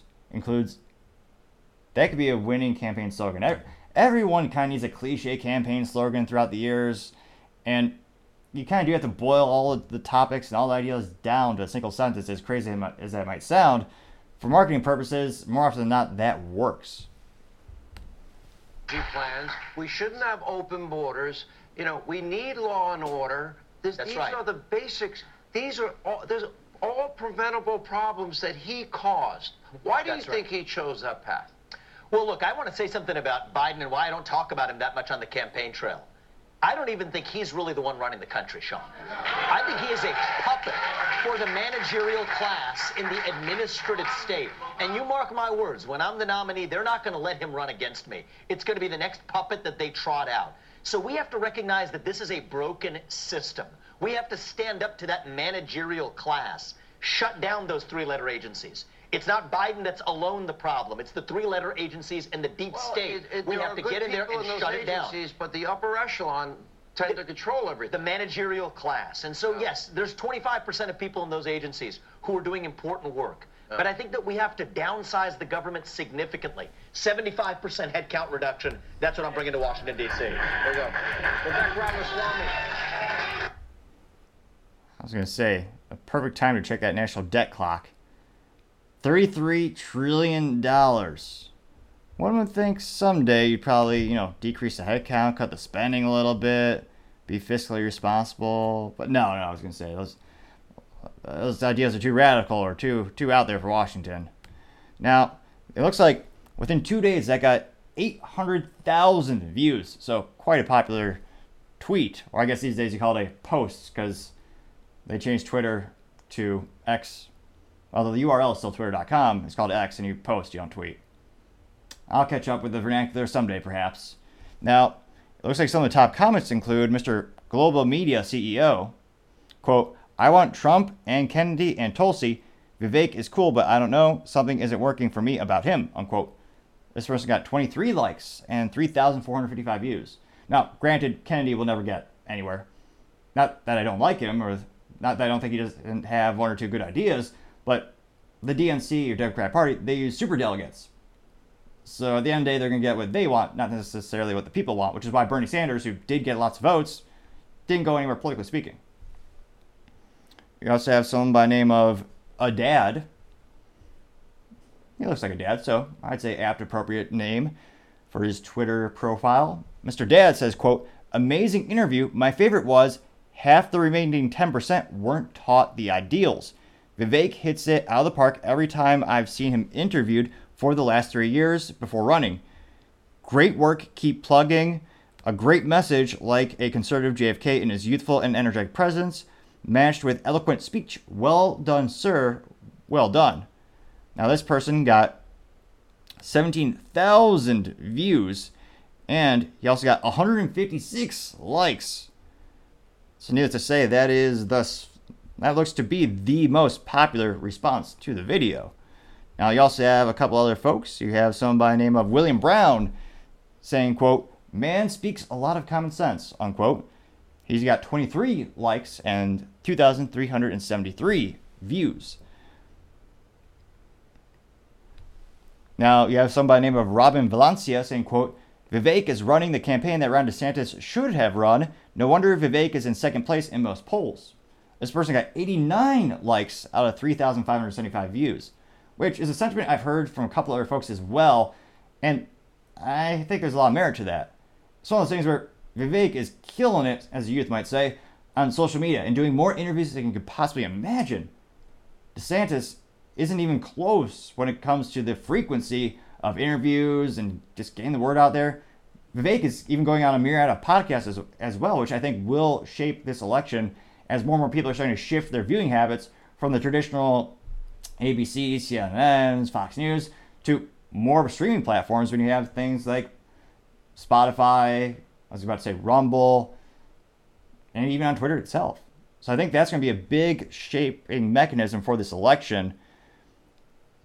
Now you have someone by the name of Ken Therox saying, quote, we have to stand up to the managerial class and shut down those three-letter agencies, unquote. It looks like he has a meme of meme of Vivek with laser eyes.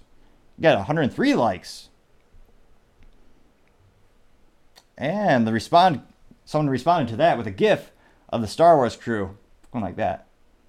Kidding, it's actually Galactica. No, I'm kidding, it's Star, it's Star Trek. Google told me. And Google doesn't lie, of course. Let's see here. Now, you do have a couple more disagreeing. So you have Mr. Ron Hargrove saying, quote, everything he is saying is too perfect, so great. It is it possible that he is a NWO shill that promises all the perfect things that we want to hear just to get into office and then do the exact opposite later? Look at this big pharma WEF past. Now this person got 22 likes out of a thousand views, and someone responded to that by the name of Copperhead. Though false advertisement, this person does not have a profile picture of a snake. So pathetic. That's not good marketing. Nevertheless, this person, Mr. Copperhead, said, quote, I, th- I think the same thing. He's kind of swarmy. Now, he did get one singular like for that particular viewpoint. Going down here, someone by the name of PDB said, quote, this is his interview for vice president, unquote. Person got 51 likes and 5,000 views.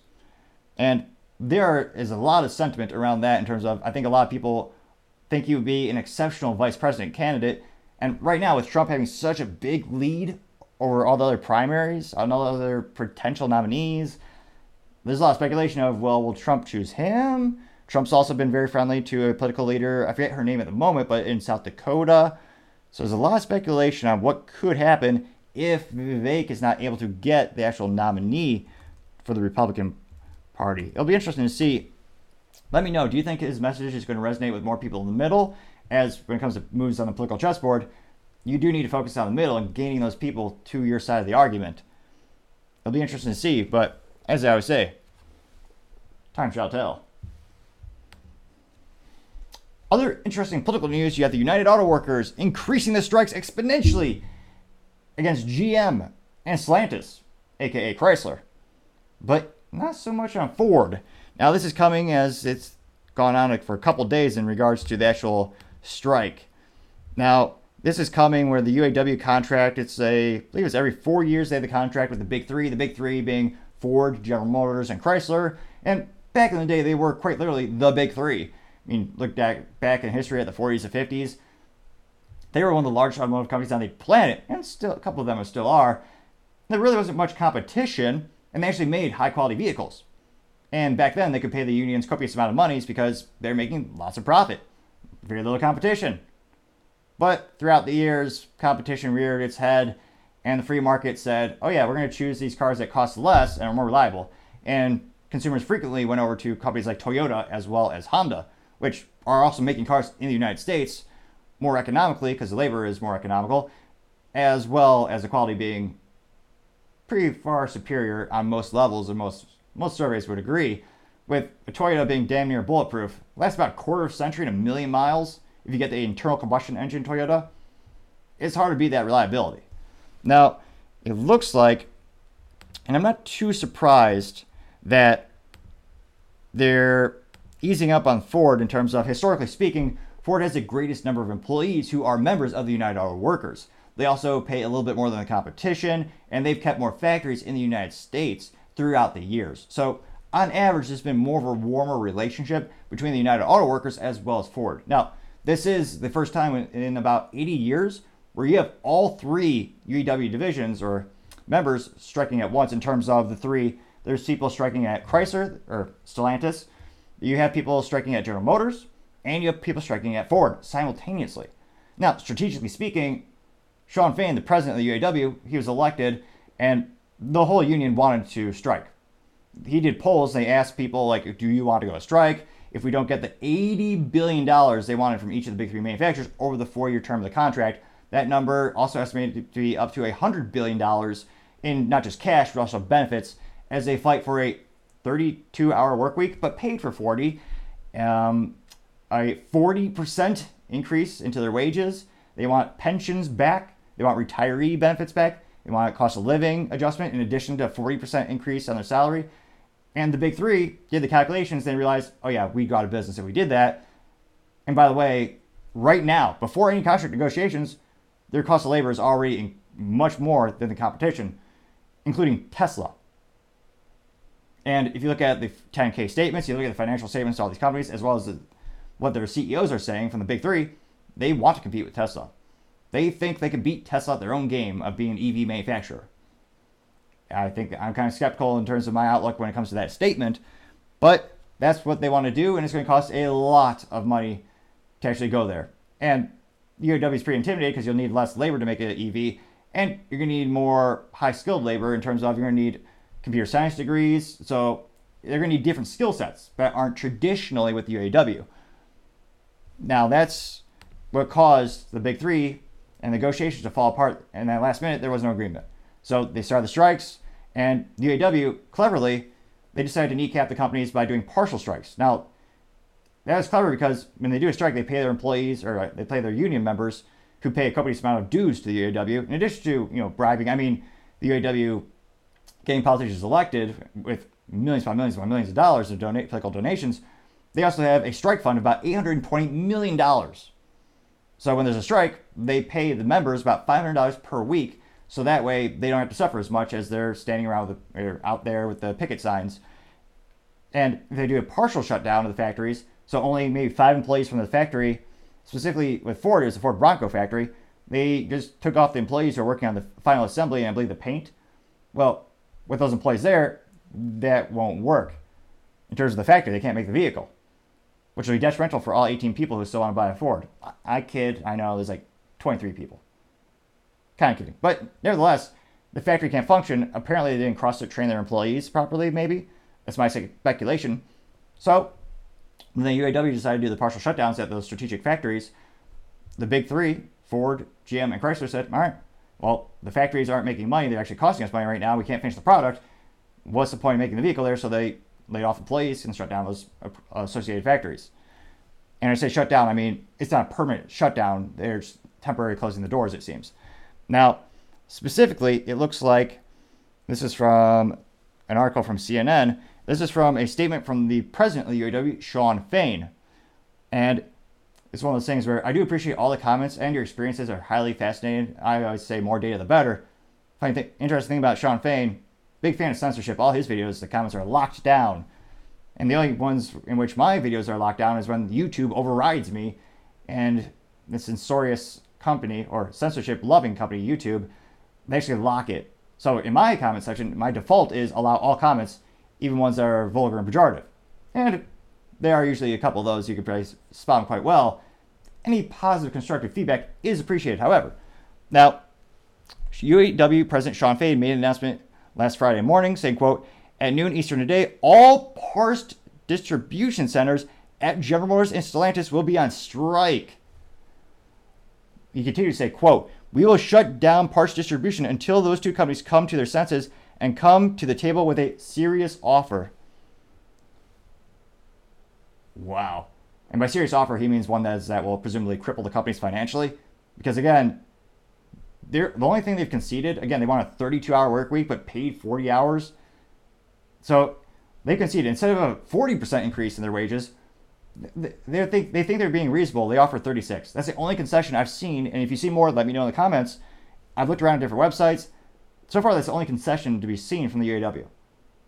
So they want billions upon billions upon billions of benefits. At the same time, these companies are trying to pivot into new technologies and new products to go against the big behemoth that is, te- that is Tesla. And don't forget, China's EV production is increasing exponentially.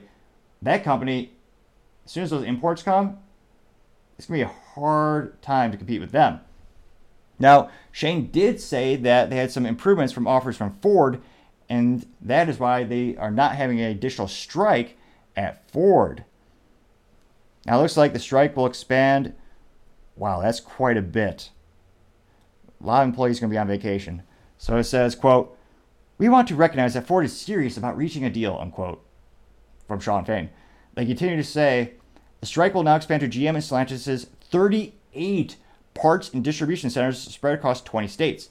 The distribution centers generally send parts to the dealerships to be used for repairs, so the move could be to cripple the dealership's ability to repairs, which is the most profitable part of their business, unquote. Oh, interesting. I thought it'd be more strategic in the fact that it would be parts for the new vehicles. Now, interestingly enough, this also is another Achilles heel that's hurting the big three is the dealerships. Tesla, not only do they have cheaper labor, more reliable product, well, short term, long term EVs are basically disposable with the current technologies we have, but they also have the dealerships that add add a lot of cost, and for many people, they don't appreciate the dealership experience. It's pejorative and usually negative to say the least for most people. So increased costs increases the friction which for the customer buying experience, which they do not find palatable. And Tesla just transacts a new sale like that. And again, at the time, that was a revolutionary thing for the automotive community. Now you see most startups, especially EVs, they have that similar business model. Now, the downside is you're locked in like a smartphone. Your friend Bob, the independent mechanic, he's not going to be able to compare the, repair the supercomputer on wheels, not because he's te- not technologically proficient or he can't learn the new technology, it's because the technology is locked in, like a smartphone. So, my two cents, I appreciate having the ability to repair my own things with third party capabilities.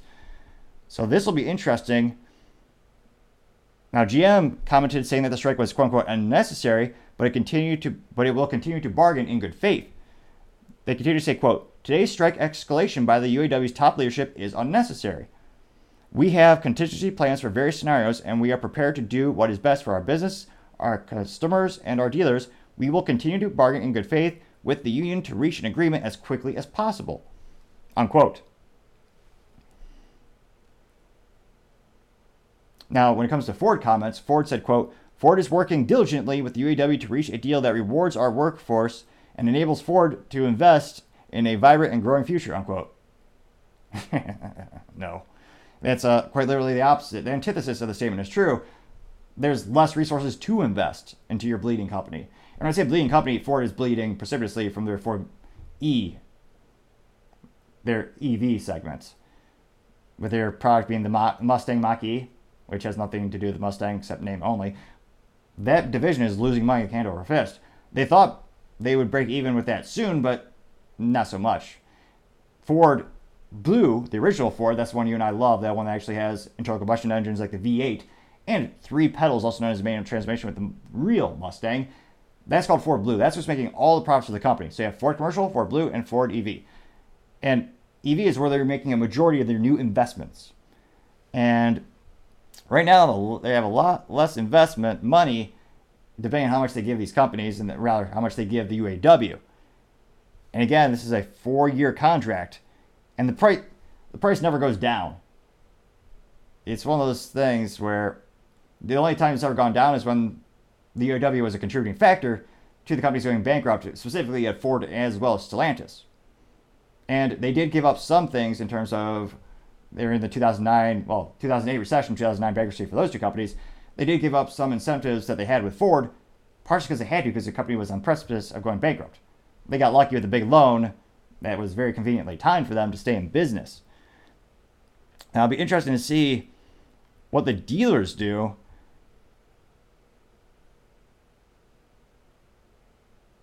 Throughout the process, because there's already been friction between the dealerships as well as the actual parent companies or the real, it's actually independent business, the big three.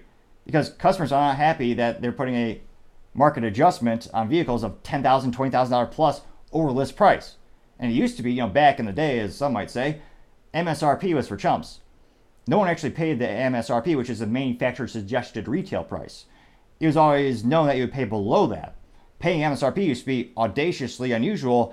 It was only reserved for very niche products or like a very specific limited edition of a vehicle. Most people never paid MSRP. Now people are paying market adjustments of 5, 10, 20, 50 grand plus. And again, those are the dealerships doing that. Consumers are not happy, but legally speaking, there's only so much the companies can do in terms of the Fords of the world, the GMs and Chryslers. So it'll be interesting to see what concessions are really given up on both sides. Can they get in the middle? And then now what are the dealers going to start doing? Although thankfully I have a Honda, so you know, not only will it statistically be less likely to break, but if I need parts, I can just get parts. Let me know in the comments. Do you think it sounds like Ford is getting close to an agreement? How much longer do you think the strike will go on between the UAW as well as General Motors and Stellantis? Which again, Stellantis is the new parent company because they went bankrupt so bad, European conglomerate had to buy them out. They own what it was Chrysler, which also owns Jeep as well as Dodge. So let me know. Do you think it'll go on for a couple of weeks, months, half a year? It's a good time to strike. Actually, it's a good time for the big three in terms of the timing of the strike. Not a lot of demand for cars these days. Record high interest rates. A lot of people are trying to make their dollar stretch longer or farther. And again, the average price of a new car in the United States is about fifty thousand dollars. Tesla has gotten their price point where their Tesla is now cheaper than an average price of a new car in the United States. Now, don't get me wrong, Tesla's basically disposable because it's an EV, so after a certain amount of years, battery's kaput, batteries worth more than the car. Well, not the best ROI. If you want an ROI, buy a Toyota with an internal combustion engine, lasts damn near a million miles in a quarter of a century. Pretty good ROI in terms of reliability. But let me know in the comments. I greatly appreciate your experiences. If you're from the UAW, what's one or two things you have to have or a non-negotiable that you really want to get back? Is it the cost of living expenses? Is it the 36% wage increase or the four-year term of the contract? What are a couple of things that you really will not give up? And what are some things that you're kind of confused? Why is Sean, the president, pushing for this specific benefit? Is that something you may not value as much? And if you work at you know one of the big three, it'd be fascinating to hear your perspective. Do you think they're asking for too much? Do you, I'd love to hear again maybe an anonymous accountant at the big three give us a cost breakdown of what these certain initiatives would cost. I'm fascinated to hear experiences and I appreciate all the commentary. Now going on to the business blunder of the day, and unfortunately it's uh, not the best one. An infant swing is being recalled due to the chance of suffocation. Now it looks like the recall involves a company by the name of Honey Joy Company, which, eh, what a B minus for marketing. Sounds like something you would buy your husband, like a like a crappy fishing hat or something. Nevertheless, it appears Honey Joy actually makes children toys and accessories, or more accurately, children's swings. So they make an infant swing by the inspiring model name of BB5569USGR in gray, as well as BB5569US-BE in beige. Do they, do they have anyone in marketing? Even small companies have someone who works in marketing. I don't know if they think they're BMW with a model name as opposed or model nomenclature in terms of a number and a letter instead of a name. But are you inspired to buy that product? The BB5, I'm not even going to say it again because it's so ridiculous. But they claim that these are, well, they are made with metal and plastic with a cloth seat. And it looks like the swing measures 60, or not, 28 inches wide, 20 inches high, and 24 inches wide. The, well, I guess it does have a name. The Baby Joy. I was to say, C C minus for marketing. Baby Joy. Couldn't just call it Baby Swing or Swing Chair, something like something to tell me what the product actually is. Anything. Joy is very. That's a wide threshold of whatever. It could be anything. But nevertheless, the Baby Joy is displayed on the front of the swing on the seat label. The infant swing includes a head pillow, a five-point restraint system, canopy with hanging toys, a music function, and adjustable seat. Jeez Louise, it's like a car. Back in my day, you had a what, a blanket and sit on the ground? Jeez Louise. All right, looks like the infant, looks like the swing can be powered by AAA batteries or an AC adapter and included a remote control with Bluetooth functionality. Jeez Louise. The full model number can be found on the packaging with instructional literature identifying the model BB5569 and the product registration card, which the cust- customers may have saved for the rec for the records identifies the model as 55 no BB 5569 US, which no one keeps those cards. That's useless. I mean, majority of people when they get product literature, they'll sometimes read a little bit, depending on what it is. If it's like a wireless mouse, no one's reading that. But and needless to say, you're going to identify it by the actual sticker that's on it or the name. But nevertheless, it appears some of the things attached and all the things hanging down to actually suffocate the child. Now, thankfully, it does not appear as this, this is a deadly issue in terms of there have not, as far as I can tell, seen any reports about the recall. But again, having something that's designed for a child not be safe, which is, again, the number one thing you need for a child designed product, that is certainly the business blunder of the day.